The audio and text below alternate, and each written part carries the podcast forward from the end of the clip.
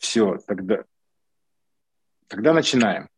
Значит, э, хочу сказать спасибо, во-первых, CEO-клубу, что пригласили э, меня как модератора и таких прекрасных спикеров на это э, вечерний разговор. Хочу сказать спасибо тем, кто к нам присоединились и тратят свой вечер э, на нас, и мы надеемся, что будет интересно, э, даже про такие печальные вещи, про которые мы сейчас будем говорить. Э, хочу сказать несколько правил ведения, а потом кратко представить участников, а потом буду идти по плану по вопросам и давать им выступать. Значит, э, мы сегодня обсуждаем очень серьезные вопросы. Как управлять компаниями во время кризиса, как выдержать э, не только то, что происходит вокруг вас, но и то, что происходит внутри вас и внутри ваших сотрудников. Это сильно важные вопросы, и мы это обязательно обсудим. Значит, но тем не менее, несмотря на то, что часть вопросов печальные, мы не можем позволить, чтобы Э, Путин отнял у нас юмор, чтобы запретил нам делать это без интереса. Поэтому мы хотим, чтобы было и интересно, и скучно, и с юмором. Э, дальше. Правила по языку. У нас двуязычная сегодня встреча, поэтому у нас страна свободная. Кто хочет говорить по-украински, кто хочет говорить по-русски. Э, всем, я надеюсь, нам комфортно и так, и так. Дальше. Хочу представить наших участников, потом краткое слово сказать – и э, начать уже идти по пунктам. Э, да, забыл про, про вопросы.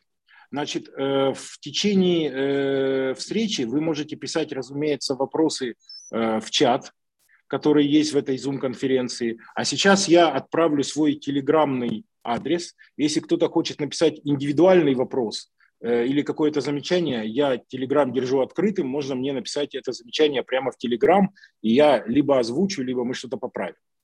Э, теперь, э, представляю наших участников. Значит, с частью участников я знаком. Вот первый участник у нас Ольга Устинова. Это многолетний генеральный директор компании «Водофон Украина». Э, я имел честь с ней конкурировать. Это было очень интересно, не всегда весело, честно хочу сказать.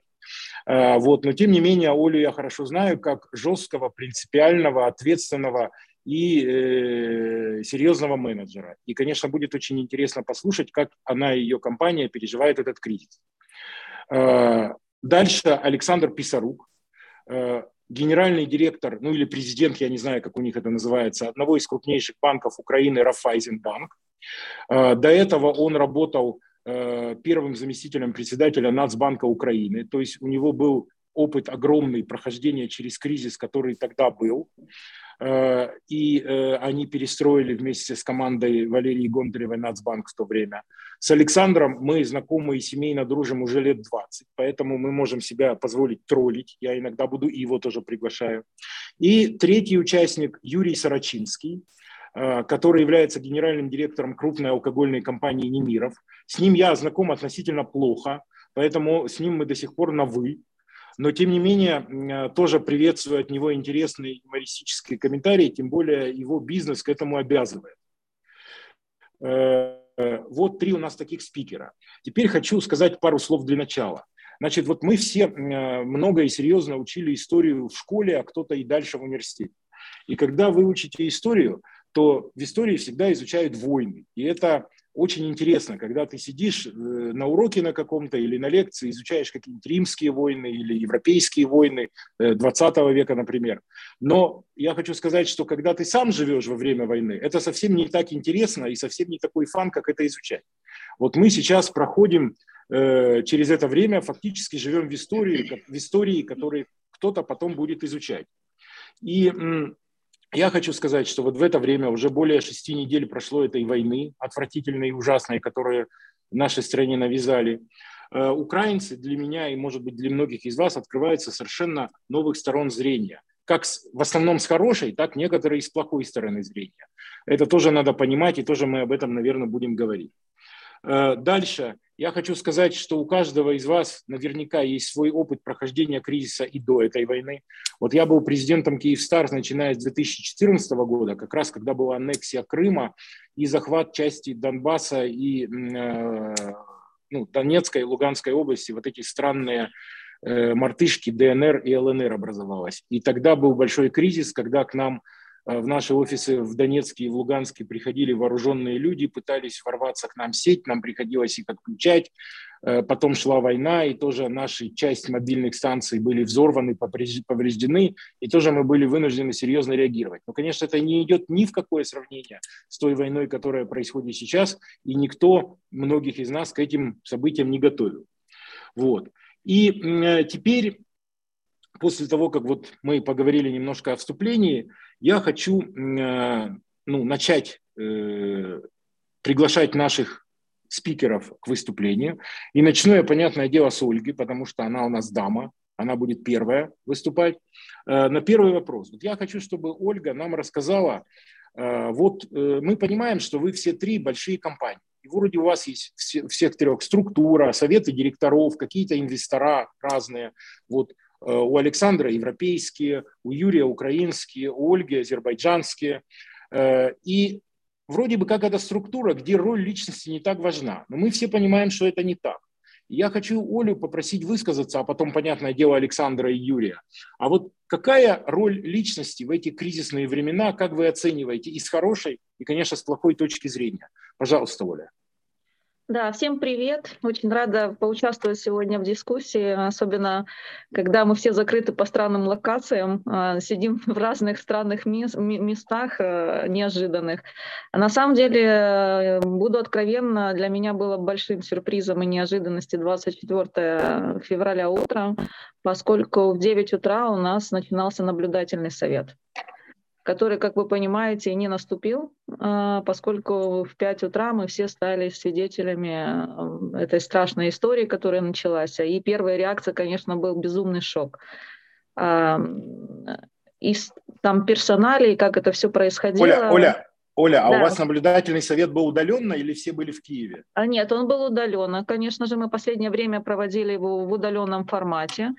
А, вот. Э, но, а, естественно, мы его не провели. Буквально вечером был звонок э, от нашего председателя наблюдательного совета, который проинициировал, на котором было принято решение передать управление компанией от наблюдательного совета мне напрямую поскольку все понимали, что нужно будет принимать ряд очень быстрых э, решений, возможности согласовывать не было. А, у нас есть своя специфика отрасли. Когда вводится военное положение, то управление сетью передается единому центру управления, а, который, соответственно, получает распоряжение, указания напрямую там, от военного штаба. И а, в данном контексте выполнение и координация должна быть незамедлительная, потому что в случае, если ты не выполняешь определенные указания, то имеется возможность компании поменять директора и забрать управление во время военных а, действий, военного положения объявленного, забрать эту компанию, управлять на нее ну, напрямую. Поэтому, конечно же, в этих условиях а, стандартный фло, стандартные процедуры просто совершенно никак э, не могли жить. И тут ну вот, стал... Оля, Оля, получилось, что вам как личности передали управление. Да. Вот. И вот теперь личность у нас управляет, большой телеком-компании. Не то чтобы эта личность не знает, как управлять компанией, Оля много лет управляет компанией, но все-таки что изменилось и как Оля пришлось вот приспосабливаться к таким кризисным временам, управляя внезапно огромной компанией просто вот самой без совета директоров? Вы знаете, самое страшное было э, принять решение все-таки мы эвакуируемся или мы продолжаем держать связь до последнего, особенно в тех регионах самых тяжелых, где начались военные действия. Все прекрасно понимают, что связь это наверное, а, ну, такой же фронт, как сейчас ведут наши ВСУ. Почему? Потому что если не будет э, связи, соответственно, не будет возможности ни коммуникации. Это сейчас стало остро, ну, там, иметь связь со всеми родными. Сейчас э, при эвакуации. Ну и логично, что команда, по идее, должна быть, э, находиться на местах, возле объектов работать. Но ты как менеджер, с другой стороны, ну, как человек, понимаешь, что это тоже сотрудники, это их не жизнь, у них есть семьи и они должны эвакуироваться в безопасное место или остаться у себя на объектах. Я вот хочу сказать, что и Vodafone, и другие мобильные операторы Украины, они, конечно, зайчики, потому что мы все понимаем, что практически во всех местах Украины связь есть, и это невероятно круто. И я вот хочу с Ольгой э, заключить такое маленькое пари, не знаю, что она выскажет на эту тему. Э, вот кто первый сдастся? Украинские операторы под, э, скажем, э, натиском военных действий и связь упадет? Или российские операторы под натиском санкций? Потому что масса поставщиков уходит из России. Вот что Оля думает на эту тему? Могу вам привести пример Херсона который сейчас находится под оккупацией. Нас три раза там отключали. А, приводили в наш офис э, орков, ну так я их называю, да. Так так и все а, называют. Да, отключали полностью все, они не понимают, как мы там работаем. Даже не буду рассказывать, как мы там работаем. Не надо. Да, поэтому а, они пытаются всячески нас отключить, поскольку они пытаются проводить определенные мероприятия, делать картинку в поддержку России, флаги, но имея мобильную связь, люди, соответственно, знают, когда проходят эти выступления, выходят, показывают реальную позицию Херсона, которая есть. Поэтому отключить у них сейчас не получается, они не знают, как это делать, и я уверена, что мы будем продолжать э, достаточно успешно отрабатывать. Единственный вариант, который они могут сделать, это полностью разрушить инфраструктуру. И то на сегодняшний день мы научились а, наверное, вы знаете, да, там поднимать да. базовые станции через Старлинки, а, что, в принципе, мы когда подошли к этому вопросу, пришлось выходить на техподдержку Старлинка для того, чтобы поднимать эти каналы трансмиссии, да, через Старлинк. Они говорили, вы что там, а что вы там курите, да, из этой серии? Говорит, ну, у вас, конечно, кулибины украинские. Ну, потому что, когда у тебя есть кризисная ситуация, когда у тебя, ну, так случается, что не получается совершенно никак поднимать связь, связь, транспорт, э, трансмиссия вся разбита, а приезжают на эвакуацию, либо вот сейчас расчищают города, которые освобождены, то в первую очередь нужна связь, потому что журналисты приезжают, президент приезжает, а транспорта нет. Вот в таких э, достаточно сложных условиях приходится работать. И здесь, когда ты просто удаешь... Я, Оля, Оля, Оля, извините, я поясню людям. Когда Оля говорит транспорт, это она не имеет в виду машины какие-то, которые ездят. Транспорт – это э, так в связи называют способ передавать сигналы в основной функ функции связи. Давайте так по-простому скажем. То есть не мобильные станции, а вот то, что стоит под ними и где ходит основной интернет и э, голос. Да, вот. спасибо, Хорошо. Петр за прояснение, а то я иногда забываюсь о своих формулировках специфических. А еще да, хочу да. только добавить, сказать, что вы знаете, а, война как бы расставила все по своим местам, и если мы до этого очень жестко конкурировали на рынке телекома, и Петр это точно помнит из нашего персонального опыта, а, то во время войны все три операторы а, совершенно по-другому стали относиться. Мы сделали национальный роуминг, когда у нас там разбили все базовые Мариуполи, но осталась еще одна станция, которая работала у Киевстара, то мы отдали свой дизель, потому что там были еще бензин.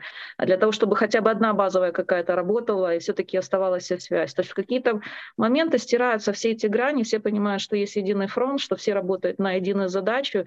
И здесь, конечно, очень а, большой, самый большой вызов, который был у меня, да, очень много разной коммуникации, а, разные стримы. Есть НСУ, есть Евросоюз, с которым мы подписали меморандумы, и ты параллельно ведешь несколько разных дискуссий, которые вообще новые для тебя никогда никогда не были. Тот же национальный роуминг мы достаточно долго не могли включить, мы его включили за неделю. То есть вот люди в этот период проявляют ну, там, чудеса просто майстерности. Э, я не знаю, откуда Хорошо, Оля, Оля, спасибо, спасибо. Мы услышали про роль э, личности. Теперь я попрошу добавить, потому что, смотрите, понятно, что мобильная связь и интернет мобильный – это великая вещь, которая, когда идет война, невероятно важна для страны. Но есть не менее важная вещь – это финансовые потоки. Потому что вот мы же заметили, э, война идет, а карточки работают, везде причем работают, э, деньги ходят со счета на счет, и ни, ни, ни в коем случае финансовая система страны не разваливается. И вот я хочу, чтобы Александр, наш следующий участник, напоминаю, э, гендиректор Рафайзенбанка, рассказал нам, почему это происходит, как его банк это поддерживает, где его личность там и его сотрудников проявляется. Пожалуйста, Александр. Петр, э, добрый вечер коллеги. Тоже очень приятно быть сегодня здесь с вами. Ну, я, на мой взгляд, я бы сразу хотел уточнить, когда мы говорим о личности, роли личности в истории. Эм, вот сейчас, во время этой войны, мы прежде всего говорим о простом украинце. Потому что Украину, э, потому что эту войну выигрывают, практически выигрывают простые украинцы. А те, которые воюют в вооруженных силах, те, которые находятся в теробороне, те, которые работают в телеком-компаниях, в банках, те, которые поддерживают экономику. Это простые люди. Украина ведь на самом деле сильна своими простыми людьми. Это историческая наша сила, нежели отдельными личностями. Это первое. Второе, если вот роль как бы руководителя, я бы даже сказал, не личности, руководителя компании, наверное, если мы в SEO Club, наверное, сходится к четырем вещам.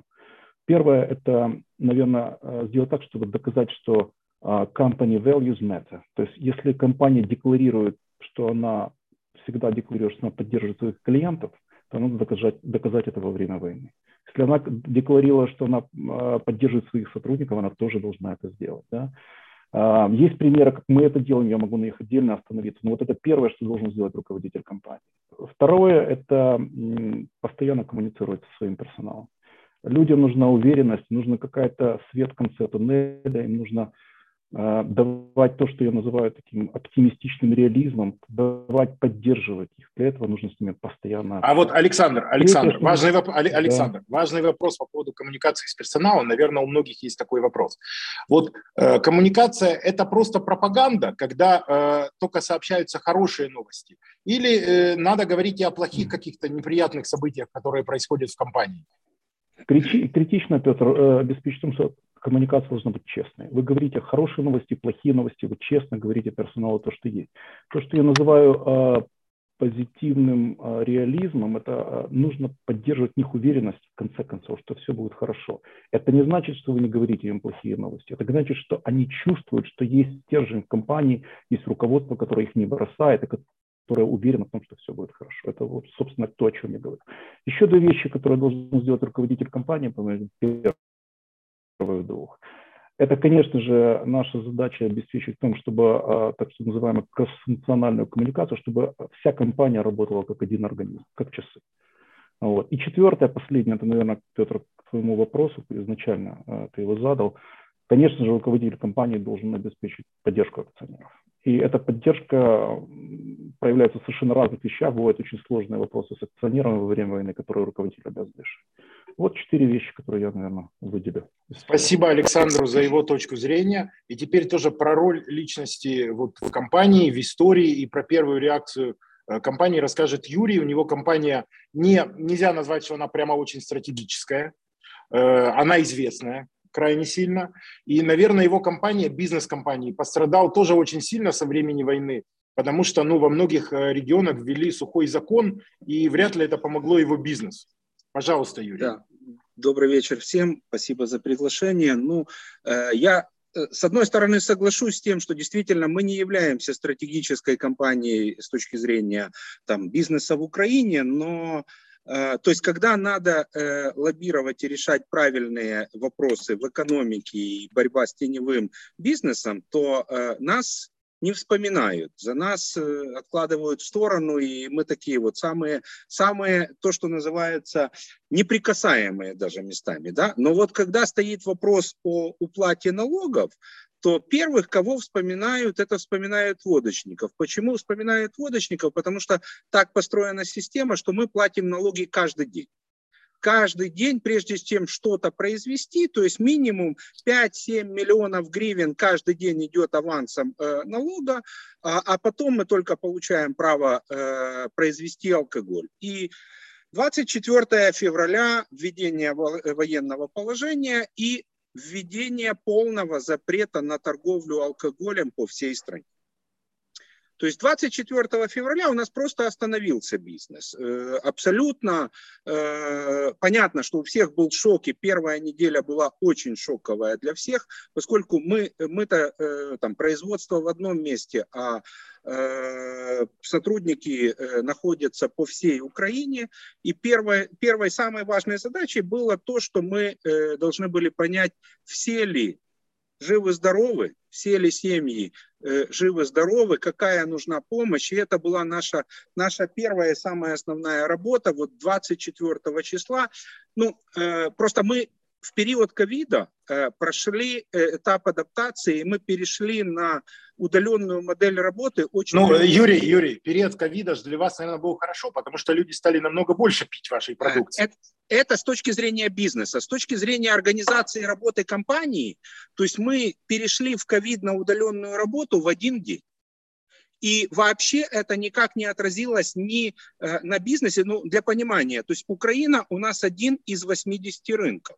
У нас есть порядка 20 рынков таких, в которых мы работаем точно так же, как в Украине, очень плотно и продолжаем работать. Да. Один из наших партнеров, дистрибьюторов, это Coca-Cola, например, по Европе. Да. Поэтому это, э, то есть здесь не только, команда работает не только на рынок Украины, работает на весь мир и в разных часовых поясах. Поэтому вот там с 24 числа мы ну, с одной стороны в шоке, а с другой стороны от меня пошло сообщение э, своим, моим прямым подчиненным о том, что все, мы знаем, как работать в удаленном формате, у нас есть э, антикризисный план работы, мы должны были понять, где наши сотрудники.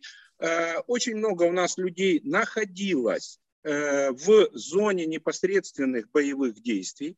Мы помогали первую неделю, мы помогали э, людям выехать э, непосредственно, потому что бизнес остановился, все. То есть э, никто... Ну, э, я хочу сказать, Юрий, Юрий, в отличие от Ольги и Александра, вашу продукцию удаленно потреблять невозможно.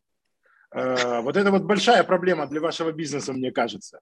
Да, но у нас в этой ситуации есть другая история. Уже там немножко, когда вот первая неделя прошла вот такая, э, выдохнули э, вот этого большого шока и понимали, что часть людей все-таки релацировалась, все нормально, с 3 или там, с 5 марта я начал заниматься вопросами того, что ну, есть экспортные поставки, необходимо же вывозить возить продукты дальше, да, э, и э, нашим... Но вот, а вот что с ролью, ролью личности? Вот расскажите нам, мы понимаем ваш бизнес, вывоз продуктов и все такое. Как вы себе сами раскрылись? Как ваши люди вам раскрылись? Вот это же нам всем важно узнать.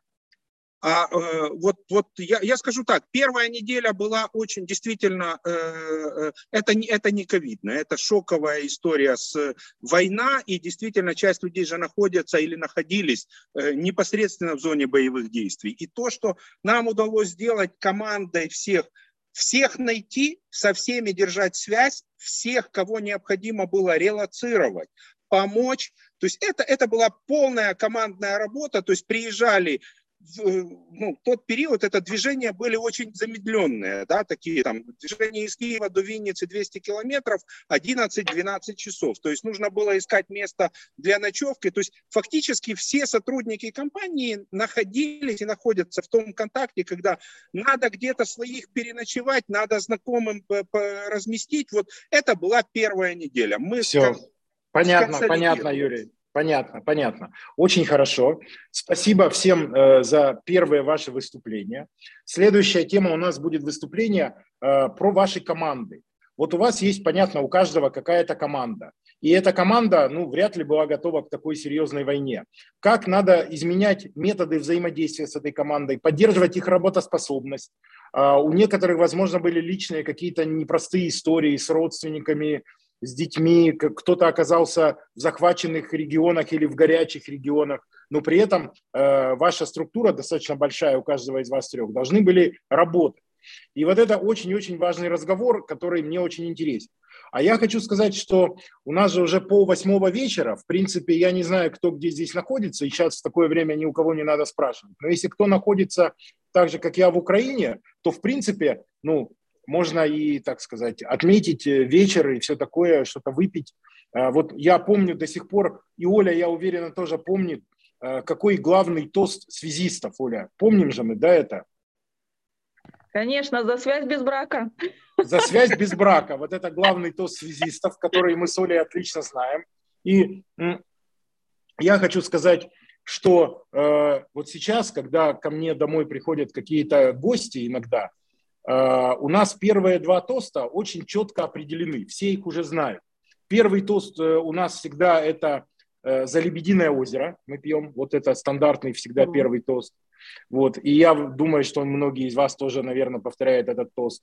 Мы даже иностранцев, которые к нам приходят, всех обучили, что это значит, теперь уже все знают. А второй тост, который мы пьем, мы всегда пьем за российскую коррупцию, которую мы любим, приветствуем и хотим, чтобы она расширялась и улучшалась, давайте так это назовем. Вот. А теперь я возвращаюсь к вопросу про команды, про их переформатирование, про работу с ними.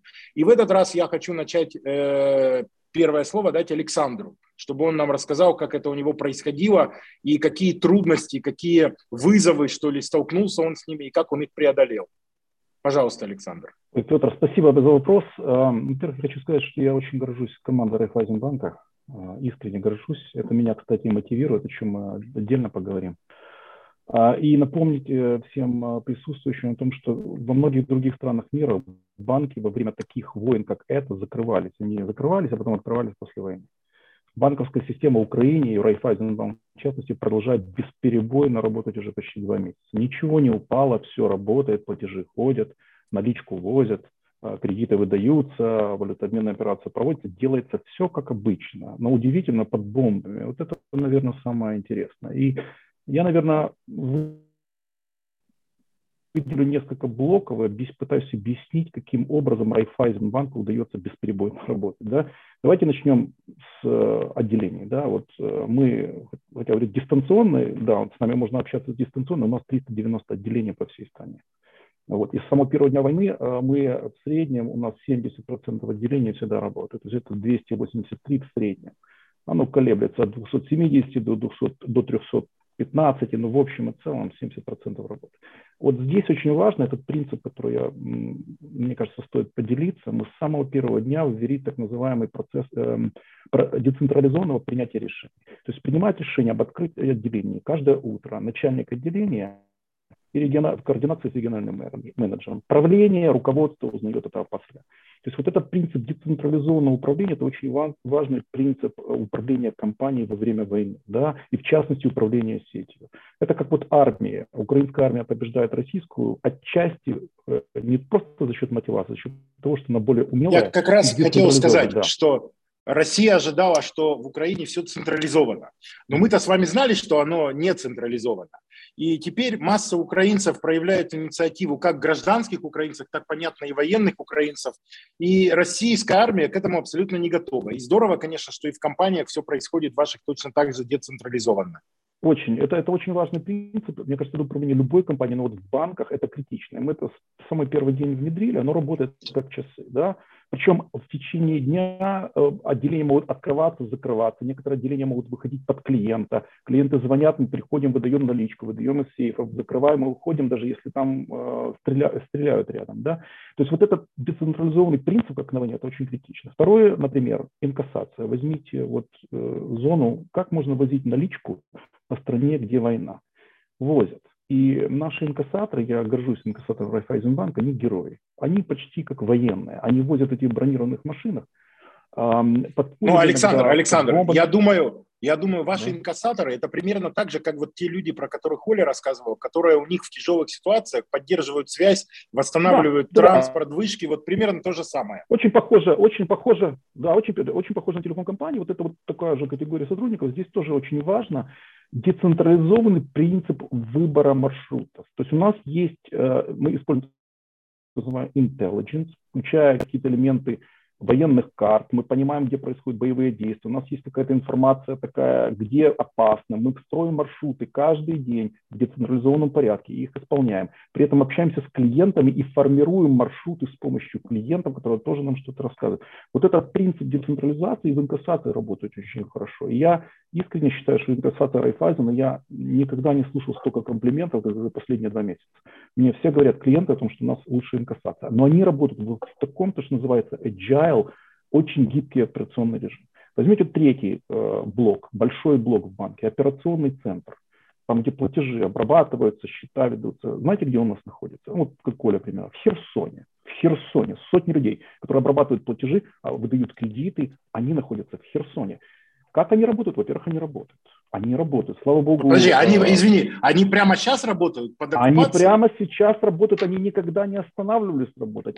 Они работают, прежде всего, спасибо большое нашим друзьям э, в Водофоне, большое спасибо нашим друзьям в Киевстаре, в мобильных операторах, потому что связь есть, они работают, они там работают. Но даже если бы связи не было, они бы перестали бы работать, мы бы все равно продолжали все делать, все э, операции проводить, все платежи, все кредиты обрабатывать. Почему? Это еще один урок, который, я считаю, нужно полезен будет. Э, у нас есть так, что называется business contingency plan. То есть мы его готовили месяцы. Мы его готовили. Частью этого плана является эм, деконцентрация функций распределения равномерно в масштабе регионах по разным регионах и между разными функциями. Так что если бы что-то отключается в каком-то регионе или люди не могут работать в каком-то регионе или какой-то функции, у нас есть по матрице перечень людей в других функциях регионов, включая за границей, которые сейчас уже за границей, они подхватывают и работают в операционном центре, в контактном центре, в колл-центре, который тоже в Херсоне, кстати, основной.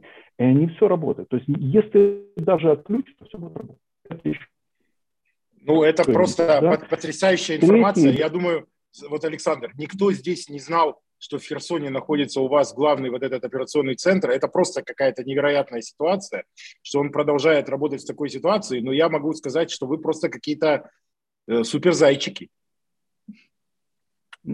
Петр, от тебя это редко можно услышать, но я благодарен тебе за комплимент. Э, ну, мы готовились. Это, во-первых, подготовка это очень важно. Вот этот contingency plan, который мы месяцем полировали, он очень важный. Последний блок, я просто хочу закончить. Вот эту историю, это IT, IT security. Ну, мне не нужно никому рассказывать, что Украина подверглась самой сильной кибер, кибератаке э, в истории. Да, Райфайзенбанк не упал ни разу, никогда. Другие банки были, ну, были пробои, они там часами восстанавливали, у нас ничего ни разу не упало. Причин, э, причина важная была в том, что мы инвестировали в IT-безопасность. Инвестировали в прошлом году, мы выделили серьезный бюджет на найм классной команды, на, тех, на построение технологий, и оно paid off. Ну, я помнишь, я с тобой всегда ругался, То что у вас, Александр, Александр, Александр кроме... я хочу на это ответить, я с тобой всегда ругался, что у вас э, очень плохое приложение для смартфона. Но теперь я могу сказать, что вы супер молодцы, вы эти деньги потратили на безопасность. Лучше уж так. Лучше пусть приложение будет плохое, но система стоит, потому что мы знаем некоторые банки с очень хорошим приложением, у которых, как оказалось, не все так хорошо в их безопасности. И система падала неоднократно. Поэтому вы тут, конечно, молодцы. Петр, Петр хочу большое. не согласиться. Вот я, например, пользуюсь давно приложением Амаль. Мы на зарплатном проекте, все наши деньги там. Я вообще забыла, что такое ходить в банк. Все решается быстро, там одномоментно, они постоянно обновляются. Ну, не знаю, с точки зрения вот я тут, я, стабильности. Оля, Оля, Оля, Оля, я не буду спорить. Я единственное хочу сказать, что так смешно получилось, что я вот трех спикеров не являюсь ни потребителем ни одного. Я водку вообще не пью в принципе.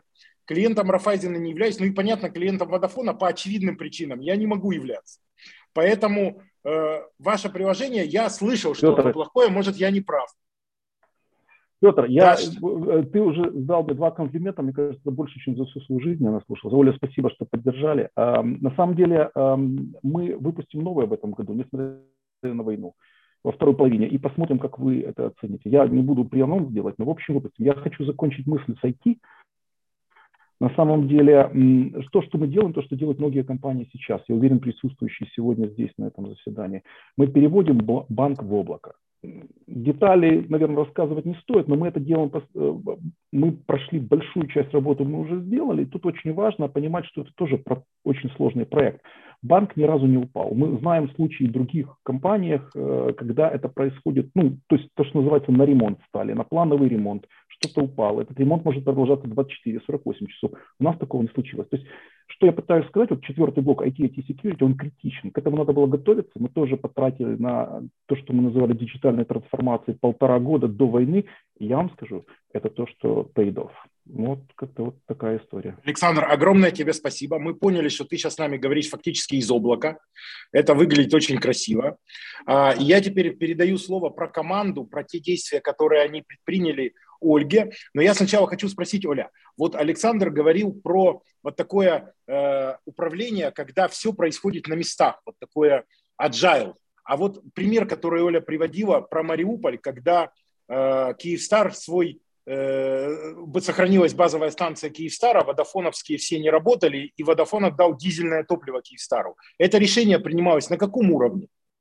А, смотрите, это решение принималось на местах, э, потому что как только началась война, и мы там решили, что акционер нам доверяет и передал нам управление, было а, определено три самых важных фокуса. Первое, по сотрудникам всем выжить, знаете, такое жесткое, как Петр сказал, жесткий руководитель, он приказал всем выжить.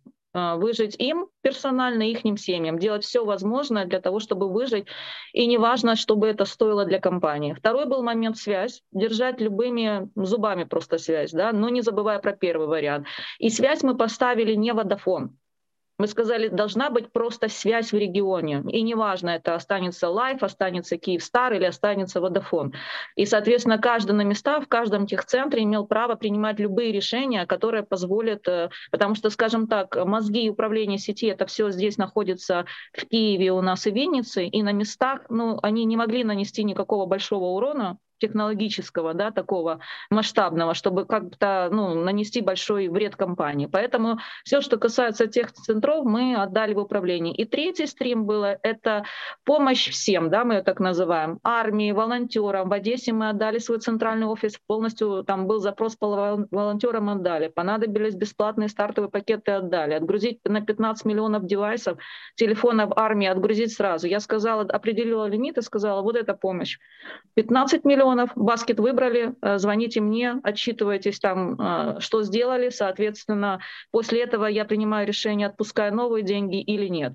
Но что самое главное мы сделали, у нас тоже был emergency план, и у нас на каждую позицию топовую ключевую был преемник. И не тот преемник, который, знаете, традиционно взращивается, а тот, кто в моменте кризиса в состоянии будет управлять.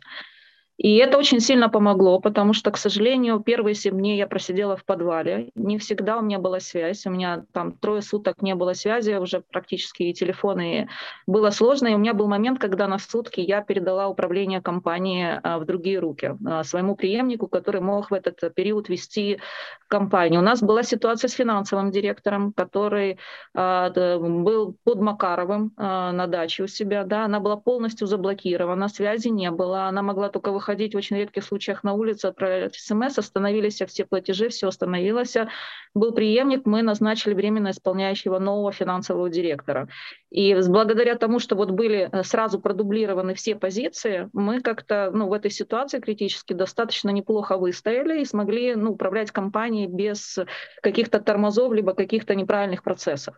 Поэтому э, плюс у нас эм, мы изначально, ну, Петр, наверное, знает, расскажу для других, у нас есть, конечно, мы так называем, буду простыми словами говорить, сердце нашей сети, там управленческие а, все системы, которые находятся сосредоточены в одних дата-центрах, которые находятся в Киеве.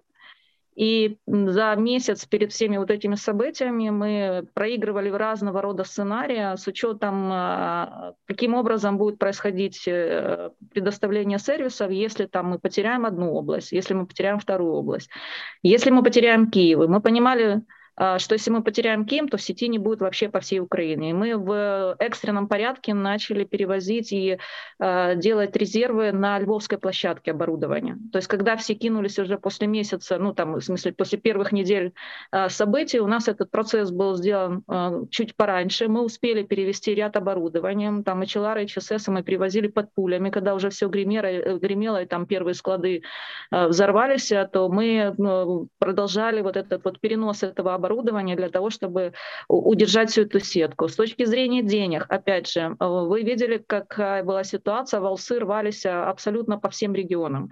У нас закончились э, материалы, чтобы просто их варить, паять, ну там и все восстанавливать. Я, я хочу сказать, волсы – это волоконно-оптические линии. Потому что Оль, я понимаю, что жаргон и все такое, но я немножко помогаю. Спасибо, да. И, соответственно, ребята позвонили и спросили, что делать. Я ну, говорю, ребят, какая есть альтернатива? Они говорят, Оля, прости, мы с тобой не согласовали, но вышли... Э, кстати, очень много выходило европейских операторов и спрашивали, ребята, что вам нужно? Выходили на технарей, которые ездили на конференциях, имели а, там определенные контакты. Говорят, мы попросили, нам с Польши прислали, ты не против? Я говорю, да ради бога, прислали и файн, хорошо. Сколько стоит? Они говорят, бесплатно. Я говорю, ну тем более замечательно. А ничего, что мы проявили инициативу. Я говорю, так я же вам дала указание. Смотри пункт 2, да, держать сеть любой ценой. И когда ты четко ставишь приоритеты для компании, для людей, это спускается вниз, людям легче в, этом, э, ну, в этих условиях принимать решения. Мне кажется, что в этот период нас это достаточно серьезно спасло. Хорошо, я вот очень хочу мне э, сказать, мне понравились четыре пункта Александра, которые были э, сначала, теперь три пункта от Ольги. Вот приоритеты для компании, которые в военное время она поставила, просто прекрасные. А теперь Юрий пусть нам расскажет про команды и пусть даст свои там два или три пункта, расскажет, как они тоже героически перевозили водку по Украине, например. Ну, к сожалению, не перевозили не перевозили, потому что нам все запретили. Поэтому все, чем мы занимались, это действительно приоритетом номер один у нас стало спасти сотрудников, релацировать всех тех, кто находился в разных, э, в разных территориях, Э, и э, вот, наверное, первую неделю, первую полторы недели мы действительно только этим и занимались. Э, естественно, не все произошло за этих полторы недели. Э, некоторых сотрудников мы э, перевезли вот буквально полторы-две недели назад из-под Чернигова, когда только освободились, э, освободили Чернигов и Черниговскую область, и мы смогли забрать. Кого-то освобождали, когда суммы открылись, коридоры еще не освободились, и люди переезжали. То есть это, это вот та была первая задача, поскольку государство за нас определило, что нам надо делать, остановив весь бизнес полностью, то Э, естественно, э, мы сфокусировались на сохранении э, своих людей, семей, и это была первая задача. Каждое утро, вот то, о чем я говорил в первой части, то есть когда мы в период ковида абсолютно свободно перешли на работу в онлайн, для нас не составило труда в том, в том же формате собираться там 15, 20, 30. Вот я, Юрий, Юрий, я, я хочу сказать важную вещь, что я уже столько раз слышал от э, владельцев и директоров директоров крупных компаний, которые мне говорили, как здорово, что ковид был до войны, а не наоборот.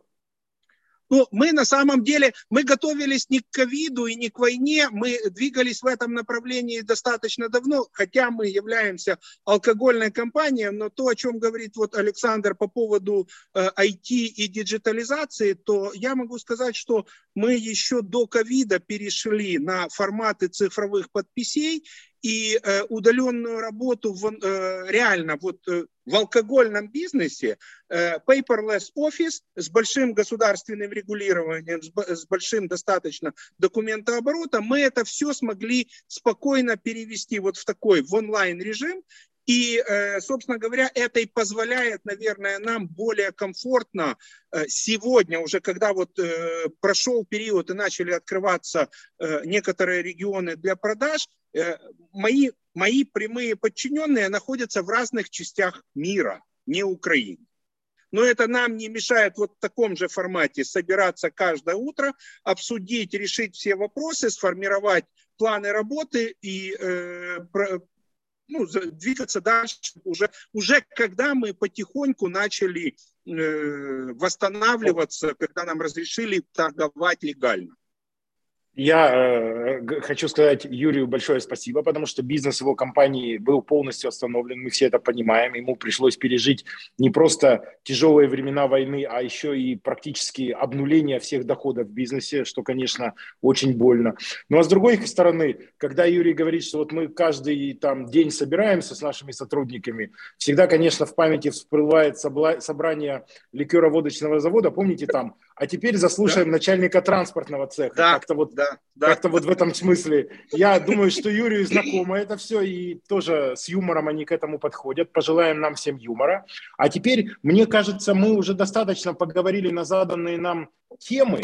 Э, и если Настя не возражает, наверное, можно открываться для вопросов, чтобы мы не окончательно всех достали и стали скучными. Настя, Настя открываемся для вопросов? Настя за вообще. Все, тогда, значит, вопросы. Э, кто хочет, может э, поднять руку, и я дам слово, и вы зададите вопрос. Ну, вас услышим. Кто не хочет, может написать вопрос в общий чат, и я тогда его задам. Кто совсем хочет быть, э, ну, не знаю, тайным, как я уже говорил, может мне написать в Телеграм, который я там привел. Пожалуйста, начинаем вопросы. Кто как? Устно, в чат, в Телеграм, вперед. Я смотрю, кто поднимает руки и даю слово. Потому что если вопросов не будет, у меня тут еще много всяких э, вопросов, которых я хочу спросить у наших спикеров. Давайте. Если пока люди никак не могут сосредоточиться на вопросы, никому, вопрос можно задать персональный. Вопрос не обязательно задавать всем трем спикерам. Можно мне задать вопрос, можно CEO клуба задать вопрос, как, угодно. Вот. А я э, хочу еще все-таки вернуться к тому вопросу, который я хотел, но забыл. А как вы вообще, все вы трое, Ольга, Александр и Юрий, находите в эти трудные времена мотивацию для самих себя? Вот вам же и самих себя надо поддерживать, и это тоже не так просто. И вам же надо каждое утро вот проводить или там вечером собрание со своими сотрудниками и быть при этом супер уверенным. Вам же нельзя им показать, что вы э, слабые, что у вас какие-то проблемы, даже если эти проблемы лично у вас существуют. Вот я хочу задать этот вопрос, ну пускай вот сейчас Юрий у нас первым выступит, кратко только на эту тему. Как Юрий сам себе находит мотивацию, чтобы поддерживать и себя, и свою команду? Ну, э, не хочу, чтобы это звучало э, пафосно как-то, да, но я ведь э, э несу ответственность за всю команду, и, и э, люди смотрят э, в первую очередь на меня, э, они даже по тем сообщениям, которые у нас есть корпоративный телеграм-канал закрытый, в котором вся коммуникация для всех сотрудников идет, они даже по по тону сообщений напечатанному понимают, у тебя э, есть уверенность в завтрашнем дне или, или нет. Да? Поэтому, э, ну, я, я э, такой э, оптимист законченный оптимист, да, и для меня, э, я четко понимаю, что э, победа будет за нами, и э, нам нужно это пережить, люди должны понимать, что э, они не остались сами, э, о них думают, тем более, когда бизнес остановился, и, Петр, вы абсолютно были правы, на определенном периоде э, денежных средств на счету было ноль, вообще ноль, да, и э, получить их было неоткуда и не от кого, потому что э, государство посчитало, что в этом случае вам, э, вам деньги не нужны, Поэтому пришлось разговаривать со всеми с точки зрения там, мотивации заработных плат, а как же поддержать, а как же это все сделать. Ну и в принципе я же говорю, оптимизм э, каждое утро э, проснулся и понимаешь, что тебе, э, это как в старом анекдоте, да, если тебя нет на обложке Форбса, Петр, вы там были, да, то надо вставать и идти работать, да, а вот и хожу и работаю, да. Хорошо, значит, мы поняли, что универсальный рецепт от Юрия – это врожденный непобедимый оптимизм, и вот он ему помогает и себя поддерживать, и своих сотрудников. Александр, вот ты был на обложке Форбса тоже, что тебе помогает поддерживать себя и своих сотрудников в эти тяжелые времена? Я тоже не хочу быть пафосным, как и Юрий, но э, прежде всего меня поддерживают просто украинцы, наш народ и люди. И это, это искренне. Да? А, ну, если вы помните, все предсказывали, что нас за три, три дня завоюют и вообще поставят флаг в Киеве, сменят правительство. То, что украинцы доказали всему миру уже в течение двух месяцев, доказывает, что мы свободолюбивая нация героев это искренне. И это очень мотивирует. Когда вот ты это видишь, что делают наши военные, что делает оборона, как они нас защищают, вы просто понимаете, что не можете отпустить руки. Даже когда тебе плохо, ты просто понимаешь, что ты не имеешь права опустить. Это искренне. Это, кстати, не то, что я чувствую только. Это чувствуют все э, сотрудники, вся моя, вся моя команда. И второе, что меня очень мотивирует, и это тоже очень искренне, это моя команда ну, не секрет, то, что делает команда Райфайзена, то, что я вижу, это просто ну, героизм э, как э, бойцы невидимого фронта, да, критическая инфраструктура. Они герои тоже, и это меня очень мотивирует. Я могу честно сказать, что многие люди работали в банке до моего прихода, некоторых привел я, но то, как они все вместе работают, это просто меня восхищает. Итак, Поэтому Александр, если кратко, никак нельзя. Кратко никак. сказать, его ответ, что его мотивирует э, вот ежедневный, даже нельзя назвать это подвиг, ежедневное просто вот э, я бы даже сказал, некое упрямство украинцев. Им говорят, что за три дня там эти орки что-то сделают, а украинцы как бы говорят, ну, это интересно все, но мы и на четвертый день будем продолжать работать так, чтобы вы рогом уперлись и ничего не сделали. А второе, то, что Александр сказал, его команда, которая его поддерживает, и которая, наверное, многие его члены этой команды, как он сказал, открылись ему с неожиданной, в основном, хорошей стороны. Правильно, Александр? Нет, как раз с ожиданной, но все с хорошей. Вот я бы так сказал. Понятно. Все было и, наконец, ожидаемо. Спасибо. дошли до Оли. Оля, а что ж тебя поддерживает в эти тяжелые времена, и как ты поддерживаешь свою команду? Который, некоторых членов я до сих пор, наверное, помню, и некоторые как-то и со мной когда-то работали. А, хочется рассказать что-то красивое, хорошее, скажу честно. Первые два дня было очень страшно. Я могу различать э, сейчас, как работают грады. Я могу четко различать, э, как работает тяжелая артиллерия, которая стояла три дома от меня. И по взрывам, в зависимости от пройденных там секунд, я знала, куда бьют. В Казарыче, Иванкове, либо в Гастомель. И меня спас Юрий, потому что у меня были запасы алкоголя. На второй день а, мы очень хорошо выпили с нашими соседями, которые остались. И во мне проснулась реальная злость. Да, и я извини, как... извини, Оля, а спас просто алкоголь или конкретно алкоголь от Немирова? Вот важный вопрос. А был Немиров, это правда.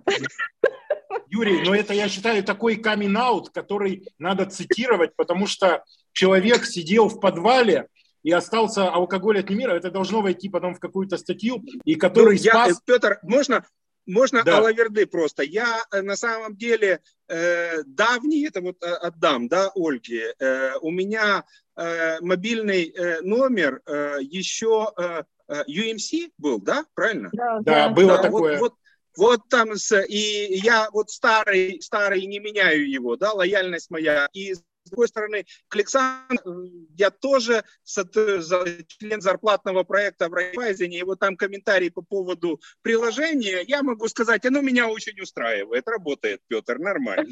Ну, блин, блин, ну вообще, вообще. Оля, так вернемся к этому да, вечеру, вернемся. когда вас спас продукт Немирова, и что было да. дальше? А, в итоге э, наложение стресса и прекрасный Немиров ввел меня, вот знаете, в очень глухую злость. А вы же знаете, женщину злить нельзя. А я Украинскую сказала, особенно нельзя злить. Вообще не так. Да, я там, меня еле муж держал, потому что я кричала так, бери наше там ружье, которое ну, стреляет по, нынешним, по нынешнему времени воздухом, да, пошли в Казарович и всех замочим. Ну, извините, это правда, как это, не, не вырубишь из правды этих слов, вот, поэтому на следующее утро, когда я проснулась, я поняла, что ну, бояться нужно не нам, а реально бояться нужно им. Они вообще не поняли, что, куда они пришли, с чем они столкнулись. А, ну, у нас просто непобедимая нация, правда. Наши люди, ну, там, я, я очень там люблю, обожаю нашу компанию, наших сотрудников, которые, ну, вы знаете, в этот период поддерживали друг друга, но в целом вся нация так себя проявила, что ну, просто стыдно стало бояться. И ты просто включаешься в какой-то момент, ты начинаешь, ты перезагружаешься, ты понимаешь, что сейчас не время бояться, возможно, там мы потом встретим, выпьем, все расскажем, кто-то поплачет, кто-то там поделится своими эмоциями, но сейчас время действовать, да, то есть э, в наших руках находятся ресурсы, и мы обязаны а, отработать каждый на своей там позиции, кто-то там в банках, финансах, кто-то в сети, кто-то в ВСУ, кто-то в теробороне. Все зависит от того, тут каждый как вложится. А, даже не то, что победим мы или нет, а когда мы победим. Потому что каждый день это стоимость э, большого количества жизней наших украинцев.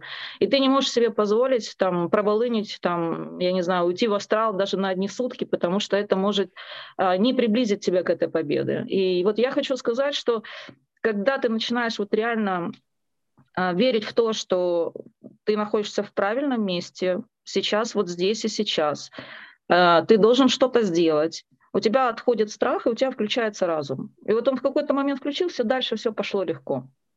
Дальше вот, ну, как бы у нас было, мы сейчас два раза, раз в две недели делаем онлайн-собрание, со всеми сотрудниками. Чтобы вы понимали, включение происходит 2000 сотрудников, 3000 сотрудников. Кто-то с подвалов, кто-то откуда-то. Такого количества оваций, которые приходят вот за этот период, но ну, не было за всю мою практику. Настолько люди сейчас вот отдаются, нуждаются в друг друге, нуждаются в поддержке, но это правда вдохновляет. Это вот дает тебе какое-то второе дыхание, оно, ну как знаете, вот оно просто идет, от души все это принимают, и это тебя вдохновляет. Ну вот, наверное, первый этап это было не принятие, а потом принятие, а потом включилась злость. Просто прекрасное выступление, Оля, просто шикарное что когда включается злость, особенно украинской женщины, то шансов э, у врагов ну, точно никаких, никаких нету. Спасибо огромное. К нам пришел первый вопрос. А, вопрос звучит так. Расскажите, пожалуйста, как поменялся тон общения с инвесторами? Что произошло с текущими инвестиционными сделками, если такие имелись? Ну, э, давайте, Александр у нас как бы финансовый человек, наверное, ему первый надо задать такой вопрос. Пожалуйста, Александр, только кратко. А, кратко, инвестиционный спрос э, во время войны резко-резко упал. То есть э, спросов на инвестиционное финансирование мало, а если он даже есть, удовлетворить его сложно в силу высоких рисков. Вот это честный короткий ответ. Хорошо. Юрий что скажет нам? у нас на самом деле ну, абсолютно та же ситуация. То есть был инвестиционный проект, который э, действительно просто подвис на, э, на неопределенное время. Э, в силу, опять же, в силу того, что и был остановлен полностью весь бизнес государством, соответственно, э, эти все, э, все решения перенесены на будущее – Э, я надеюсь, что вот сейчас ситуация немножко начинает восстанавливаться и там... С инвесторами мой, что у вас, мой, как коммуникация? А, а, с инвесторами коммуникация вот такая же, как и с сотрудниками компании. Мы их научили работать в онлайн режиме. Поэтому ага. э, все хорошо, здесь все наши общения происходят в таком же формате э, онлайн, э, какие-то определенные статусы. Так, ну, когда три недели бизнес вообще стоит, то разговаривать, собственно говоря, не о чем много. Да? Все, все живы-здоровы, все нормально, все когда открываемся, пока не понимаем. Государство говорит, давайте быстренько запускаем экономику тыла, но это быстро, это четыре с половиной недели. Да, согласен. И, Ольга, как у вас инвестиционные проекты и отношения, общение с инвесторами, что изменилось? А, э, смотрите, я скажу чуть-чуть подробнее. У нас существует у мобильных операторов так называемый капекс, капитальные затраты, которые мы планируем на год. Да, и, соответственно, а, базовая станция строится не месяц, она там с нуля строится с земли там, минимум 30, недель, 30 месяцев, это в худшем случае, в лучшем 18. Да, и поэтому ты капекс опускаешь заранее. А, на самом деле, поскольку управление компании было передано, запроса от акционера какого-то дополнительного остановить все инвестиции не поступало, но их остановила я, поскольку мы не понимали, а, какое количество сетей будет э, разрушено и сколько нам потребуется на восстановление. У нас сегодня был приблизительный вот расчет, и мы понимаем, что у нас сейчас 10% э, сети не работает, э, в деньгах это полтора миллиарда. Этот полтора миллиарда, которые гривен, нам потребуется сейчас на восстановление только сети. Поэтому мы не остановили проекты, мы притормозили для того, чтобы правильно а, переориентировать и, скажем так, правильно Э, приоритизировать, куда в первую очередь должны пойти деньги. По Оля, Оля, а вот такой, вот, да, извините, да, давайте по евробандам, согласен. Да, да по евробандам у нас сейчас 0,5, поэтому мы пытаемся выкупить, обратились в НБУ, чтобы нам разрешили сделать э, э, обратный выкуп наших евробандов на определенную О, Какие сумму. вы еще и креативные, просто молодцы. А что? Конечно. Конечно. А я хочу задать такой вопрос, Оля. Вот для мобильных операторов, наверное, важный. Из-за того, что значительная часть населения сместилась сейчас с востока на запад, и на западе сейчас очень много населения. Как ваша сеть это выдерживает? А, на самом деле мы, естественно, расширяли сети не только ну, в городах, но и на переходах, потому что, как вы помните, первое время столкнулся с вызовом все три оператора, что переходы а, на границе, там стояло огромное количество людей, наши емкости не были на это рассчитаны, то есть мы бросили в первую очередь туда усилия для того, чтобы люди могли пересекать границу, и у них, когда они стоят по 8, там по 12 часов, хоть какая-то была связь. А второе, естественно, мы начали оптимизировать э, нас в некоторых регионах трафик увеличился в 3-5 раз. Ну, то, что, естественно, при любом планировании сети ты не рассчитываешь на такие сети.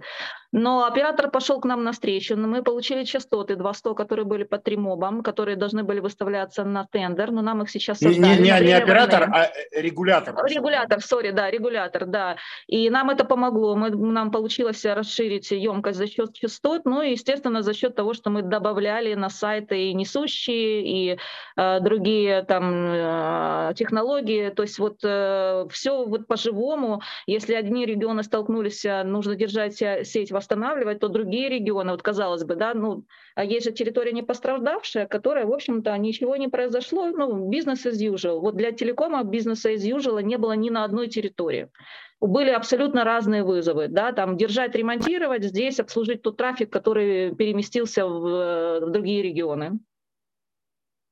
Но я вот, Оля, не помню, чтобы я читал в каких-то сетях, что там оператор один из трех где-то сильно подвел. Поэтому раз э, никто вас троих не ругает, то я делаю вывод, что вы все трое очень достойно справились с вот этими нелегкими вызовами. За что, конечно, Это... вам огромное спасибо. Это правда, и национальный роуминг тоже помогает в этом смысле. Если у кого-то падает сеть, то есть возможность переключиться к другому оператору. Это вот ну, то, то, ну, то решение, которое действительно помогло не чувствовать сейчас обычному простому потребителю. Ну и честно вам скажу, потребители стали гораздо лояльнее. Вы же помните, Петр, как э, всегда все недовольны, да? Вряд ли кто-то позвонит в контактный центр и расскажет, боже, какой классный мобильный оператор. Нет, такого я не помню, такого я... никогда не было. Да, я за свою практику тоже такого не помню. Вы знаете, а это случилось. Теперь звонят в наш контактный центр и благодарят, и говорят, боже, спасибо, что вы работали. У меня не работало ничего. Но я, я думаю, сказала... Оля, эти истории надо собирать, чтобы после войны вы смогли написать, ну, как оператор, как Водофон, о том, как вы... Я думаю, будет очень много неожиданных ситуаций, когда связь помогла людям, ну, или выжить, или рассказать о себе своим семьям, ну, много других важных историй. Вы знаете, вот у нас собирать. контактный центр сейчас отвечает даже на вопросы, где раздается гуманитарка, где купить или взять детские какое-то питание. То есть нам сейчас мобильные контактные центры звонят, ждут по 25 минут, потому что когда срабатывает сирена, наши контактные центры не работают, они спускаются в подвал, и мы предупреждаем. Если раньше задержка была там минута в контактный центр, это было мега негатива кучу, да, то сейчас люди ждут, звонят, ну, то есть мы для себя приняли решение, мы там там посмотрели, какие часто задаваемые вопросы вообще в целом, брифуем наших ребят, и они отвечают на все вопросы которые вот есть, неважно, не в нашем, где купить лекарства, там вот надо какое-то срочное лекарство, не можем найти. Наши ребята берут, перезванивают, ищут волонтеров, отзваниваются, говорят, вот там-то, там-то можно найти. Ну, потому что мы понимаем, если у нас есть этот ресурс сейчас, мы не можем, и мы можем где-то помочь, да, то есть он должен быть... Причем, заметьте, вот это вот решение э, было сделано начальником э, контактного центра. Это не было поднято на мой уровень, чтобы я это согласовала. Это просто вот на докладе сказали, что мы приняли решение, наш контактный центр будет теперь еще отвечать вот на такие-то, такие-то вопросы. Мы сделали раз, два, три, прописали там сценарий, все остальное прочее. Вот, Оля, я никогда не мог от себя такого ожидать, но я хочу сказать, Водофон офигенные молодцы. Спасибо. Вот.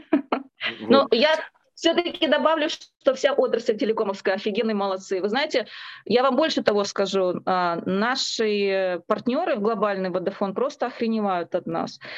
Вы знаете, мне еще в декабре а, глобальный Водофон сказал эвакуироваться вместе с командой в Польшу и сказали, Оля, существуют всегда планы, что первые лица должны быть immediately, там, эвакуированы, переедьте хотя бы там во Львов или еще какие-то вещи. Когда начались эти действия, были ну, жесткие рекомендации, но поскольку вы же понимаете, бренд Vodafone да. глобально очень серьезно, и тут, не дай бог, что-то случается, ну, там, с кем-то из первых лиц, для них это критично, да, значит, Vodafone не смог, э, ну, как бы правильно, э, ну, заниматься операционной деятельностью, как это называется, да, и поэтому, но мы здесь вот на месте четко приняли решение, что мы все в Украине, потому что, знаете, я не могу позвонить с Варшавы и сказать, спрашивать моим сотрудникам, как у вас дела. Как, а, Оля, извините, извини, извини, Александр что-то хочет сказать, Александр. Да, я просто очень хотел э, похвалить Олю э, и Сашу Комарова, который тоже здесь будет, и вообще и третьего оператора за то, что делают телекомы. Вот телекомы просто реально молодцы, потому что если телекомы не не были молодцы, и банки не были молодцы, потому что мы связки критической инфраструктуры, поэтому спасибо телекомам. Вот все, что я хотел сказать. Спасибо. Да, спасибо. Прекрасно. Так, э, господа слушатели, есть ли у вас еще какие-то вопросы к нашим прекрасным, интересным спикерам? Потому что если нет, Настя, э, я, конечно, могу самим задать вопросы. Настя, что делаем дальше? Если нет вопросов, то, Петр, э, передаем вам как модератору. Тогда, все, тогда мне передают слово как модератору. Я хочу сказать, что э, вот я уже понял, что я хочу сделать э, с Ольгой, Александром и Юрием после победы, очевидно. Непонятно, когда она будет, но она же когда-то будет. Вот после победы мы должны все э, вчетвером, получается, встретиться в Киеве. Э, Юрий принесет важную вещь, которую мы выпьем, и мы все выпьем за то, что у нас была такая интересная встреча, за то, что победа, и за то, что вот мы нашу страну узнали с новых позитивных я бы сказал, сторон, сотрудников узнали, э, и вообще украинский народ, и мы за это выпьем то, что Юрий нам принесет. А теперь я хочу сказать огромное спасибо Ольге, Александру и Юрию, которые рассказали про то, каких компаний, и они сами тоже очень важно, выдерживают э, вот это вот эм, крайне непростое положение, вот эту военную ситуацию, как они, э, как труженики тыла, ну, понятно же, что они не воюют, и в компаниях у них наверняка мало кто воюет, но их труд, он невероятно важен. Очевидно важен труд мобильных операторов, очевидно важен труд банков. Может быть, не так очевидно, и не все хотят признаваться, как Оля, но тоже очень важен труд производителей прекрасного алкоголя, за что им спасибо. Вот.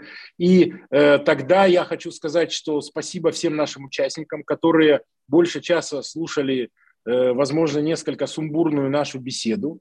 И вот то, что камин делали наши спикеры. И спасибо CEO клуба за то, что в очередной раз собрал таких интересных людей вместе. И я вижу, если вопросов нету, тогда э, всем всего хорошего. И держимся, побеждаем, не сдаемся. И помним, и расскажите всем, что не надо злить украинских женщин, потому что ни к чему хорошему это никогда не приводит. Всем огромное спасибо и до свидания. Все буде Україна. Да, да, да. да спасибо. Да. Все буде Україна. До свидания. До свидания. До побачення. До побачення. И русский военный корабль знает, куда он идет. Всем счастливо. Да, счастливо.